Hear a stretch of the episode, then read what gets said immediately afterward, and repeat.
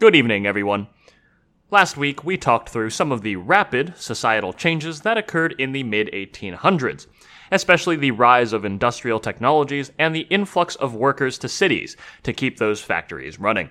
Workers being packed into run down slums wreaked havoc on public health, and after some time, the English people and government finally began to do something about it.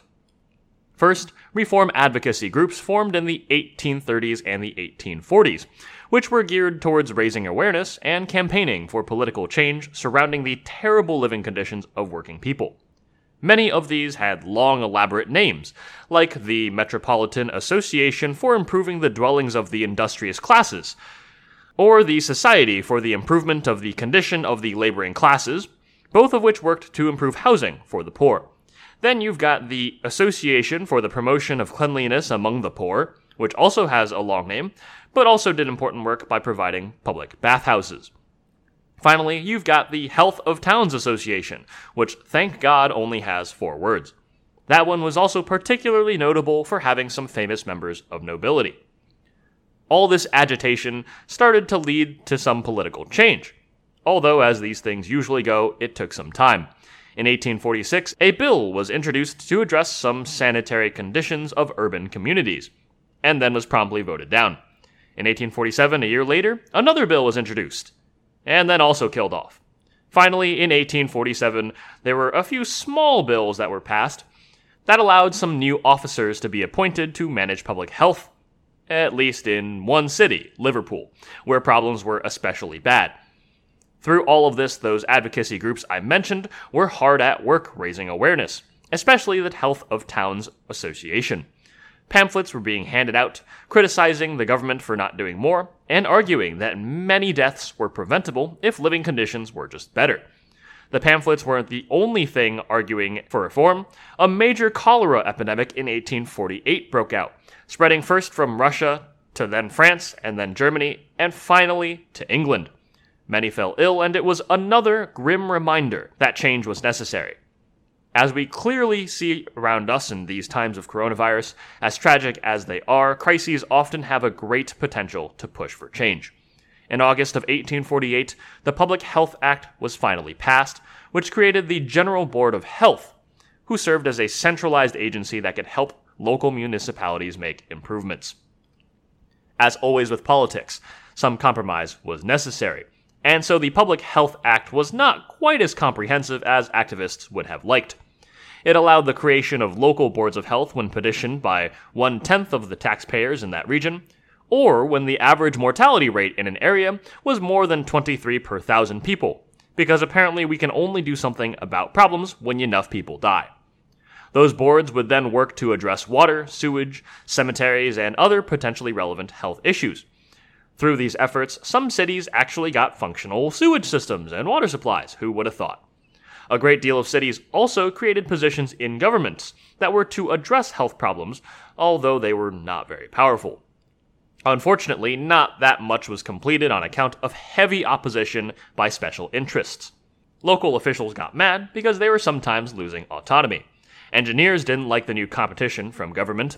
Doctors didn't like that there was less demand for their services water companies, sewage companies, other government agencies. The list of enemies grew and grew until 1854 when the Public Health Act was just not renewed by the government, and so the General Board of Health was pretty much abolished.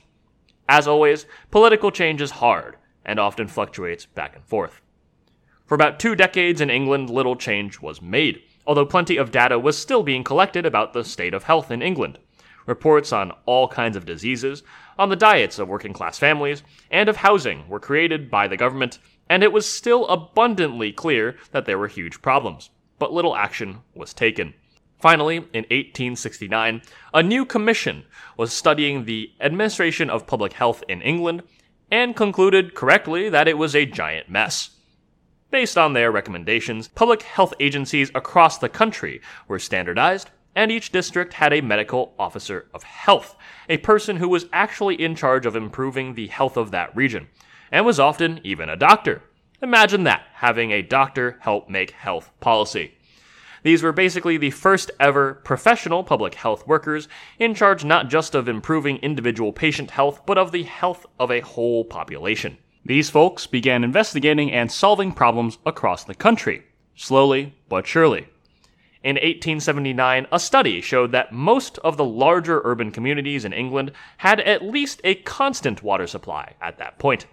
Not maybe the cleanest water, but at least they had enough to use. Plenty of work was still needed, but at the very least, the government administration was in place to be able to actually address some of the prominent health issues of the day. So that's England. They were the earliest to make some of these administrative changes, but certainly not the last. Many of these trends were to happen around the world in almost the exact same ways. For example, over here in the United States, while population density did not grow nearly as quickly as in England, it still grew, especially when there was a massive influx of immigrants from Europe, who became the new working class citizens living in awful conditions. People were sick, and epidemics broke out of many of the same diseases we saw in England's city slums, like cholera, smallpox, typhus, and typhoid. But the US also got some bonus diseases like yellow fever. Over time, there was widespread outcry, and advocacy groups with long names were made. And with mounting political pressure, states began to create departments of health that studied and promoted public health. They had efforts like distributing educational pamphlets on diseases or having physicians inspect homes to meet health standards. By the end of the 1800s, the United States, like England, had functional government bodies for investigating and fixing public health problems. I could detail similar stories in France and Germany too. These trends were repeated in many places. Basically, bigger, more densely packed cities led to poverty and terrible living conditions, which worsened public health problems like disease outbreaks which cause uproar and finally, political change. The details may vary, but the overall story is much the same, and the end result are governments that are centralized and organized enough to actually make a large dent in public health issues for the first time ever. Next week, we'll talk about some other policy changes that protect workers and their effect on public health. As always, thanks for listening.